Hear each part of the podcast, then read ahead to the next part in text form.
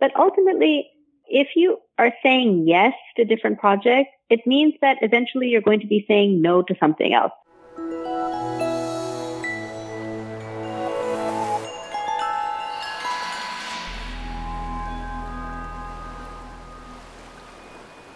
Welcome back to the Faculty Factory podcast. I'm Kim Skorupski. On today's Triple H, the Habits and Hacks from Hopkins episode, we have Doctor Shamima Sichter. Shamima, hello, how are you? Oh, I'm doing great. Thank you so much for having me, Kim. Shamima, tell everybody who you are and what you do here at Hopkins. Perfect. So I am an associate professor of ophthalmology at Hopkins. I'm a cornea and cataract specialist. And as an ophthalmologist, I spend most of my time doing cataract surgery and cornea transplants to help improve the lives of my patients. I also am really involved in surgical education. So I'm the director of our surgical training center called the Center of Excellence in Ophthalmology Surgical um, Education and Training. And that center is located at the main hospital there in Baltimore. But my practice is actually based out in Bethesda. Mm. Oh boy, you're so you're what you you poor thing on on that um, on the highway every day dealing with that traffic. God bless you. How many how many days a week were you coming into uh, Baltimore from Bethesda? I end up coming to Baltimore about once a week, so I have two days of clinic and one day of surgery in Bethesda, and then I have two research days a week, Mondays and Fridays. And so typically I try and coordinate all my meetings so that I can make one busy day in Baltimore, and that helps minimize the drive. Okay, so you said something, a word there that jumped out at me, coordinate. So what, that's kind of leading us into the Triple H series here, this habits and hacks. What kinds of practices, routines, habits, you know, things do you do that is, um, you think contribute to your success in academic medicine?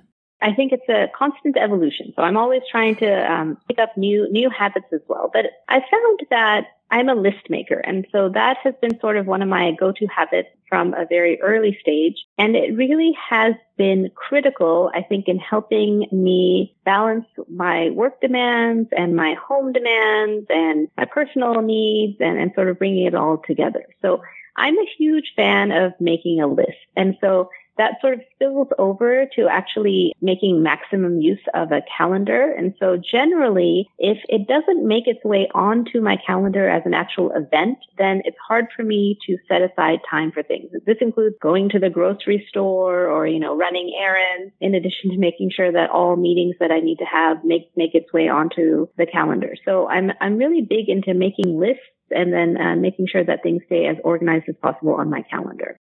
Doctor Sichter, you are talking turkey to me. I am your sister list-making queen. I, too, love lists. I'm high J on the Myers-Briggs. I like a routine, a schedule, an agenda. Nothing gives me greater satisfaction than making a checklist and then going through it and crossing everything off and putting it, throwing it in the garbage. I feel so accomplished. And I think you're going to do a great service to folks out there who, you know, don't understand the nitty-gritty of a list. So can you provide any insight into our friends and loved ones and colleagues who don't get the list nonsense? So they're like high P in the Myers-Briggs. They are more spontaneous. They look for opportunities. They may think that a list constrains them and prevents organic ideas from happening and exploring and just stumbling upon uh, new ways of doing things. So I think, again, and I'm, I'm trying to, I'm making this stuff up. Well, I'm not really making it up, but those folks who don't know lists, when we say, when they hear us blabber on and on and on and get so excited about our list, they're kind of like, what is wrong with you? Because they think we're so militaristic in our life. Yeah, and so, maybe even a little boring. Yes. Yeah, I think list so, makers so, often, often have a bad rap of being boring people, because we just love our routine so much. I think that first and foremost, I have to acknowledge, I wish sometimes I had a routine that was day in, day out exactly the same. But when you have surgery on your schedule or you're dealing with patients in clinic, you have to have some flexibility. And so what I find is I sometimes I feel like my mind is like a bucket and it's sort of filled to the brim. And sometimes when one drop gets added, I almost feel like two more fall out. And so as a means to just keep track, I really find it helpful to actually write things down. And so for me, a list isn't necessarily a um, law that I have to follow, but it's a means for me to organize my thoughts. And so I actually, um, looking at my desk right now, I have two lists that I'm looking at. So I have um, one blank piece of paper that I've just ha- had the liberty of making an arrangement of sort of the research projects that I'm working on. And so that way, when I talk to my research fellows or my um, collaborators, I sort of have a sense of, you know, where we are on the different projects that we are working together on, and just sort of keeping an eye on the big picture. And then I have another list of sort of things to do. So these are things that I might need to do for my clinical work or for my research. And then I have another column of things, you know, that I need to actually read up on, or um, errands that I need to run. And I just find that what happens with the list is it allows me to sort of create this opportunity to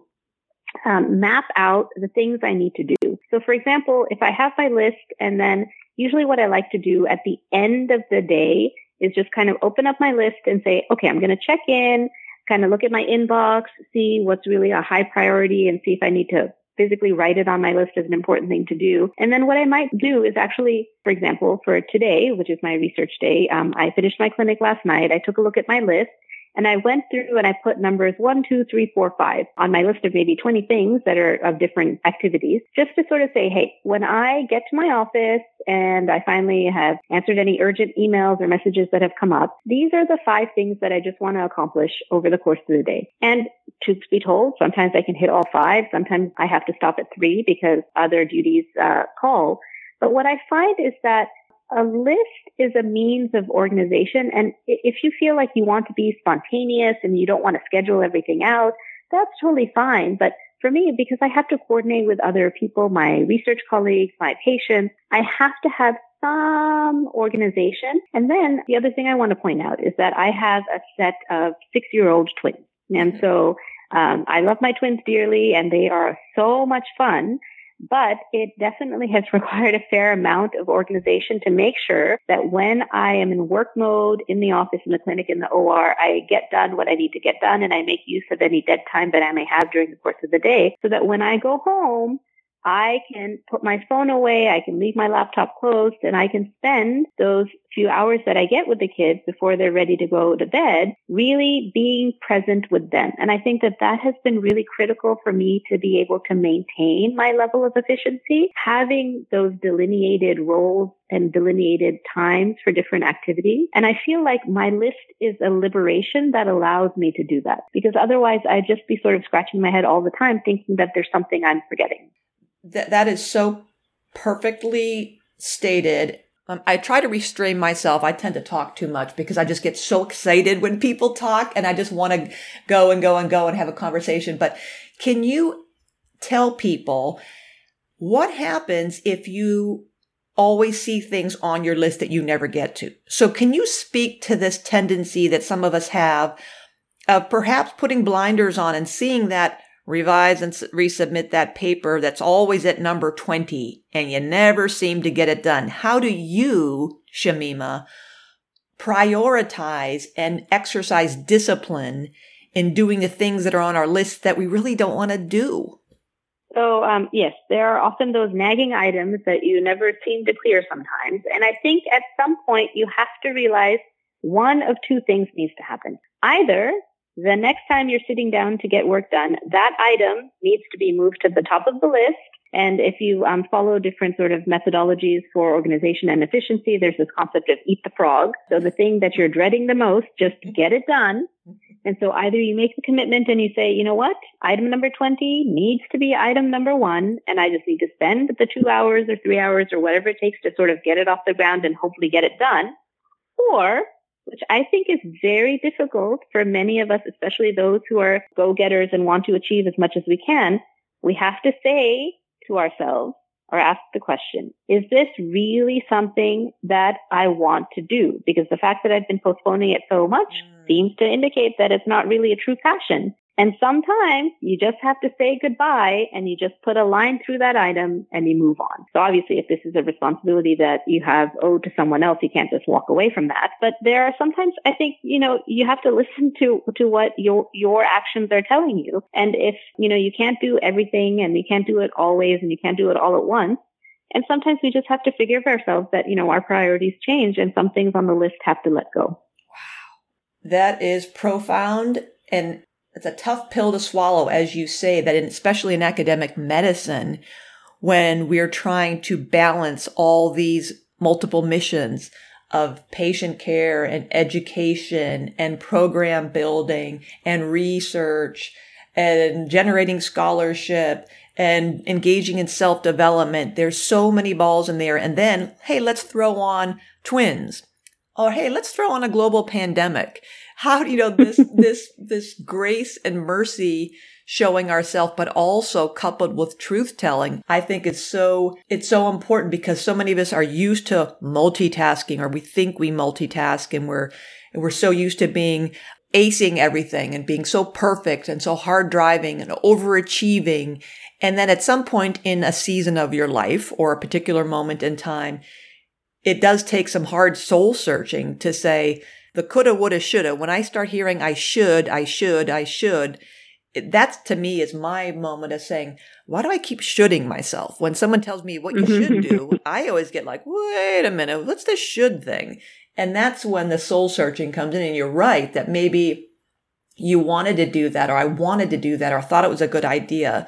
But the mere fact that it's lying fallow there is either a sign that I'm just being lazy. And like you said, suck it up and let's just chew on that frog, or maybe I shouldn't be doing it, or I don't want to do it. So either turf it to somebody else, or let's re-examine our mission and where we're going in life.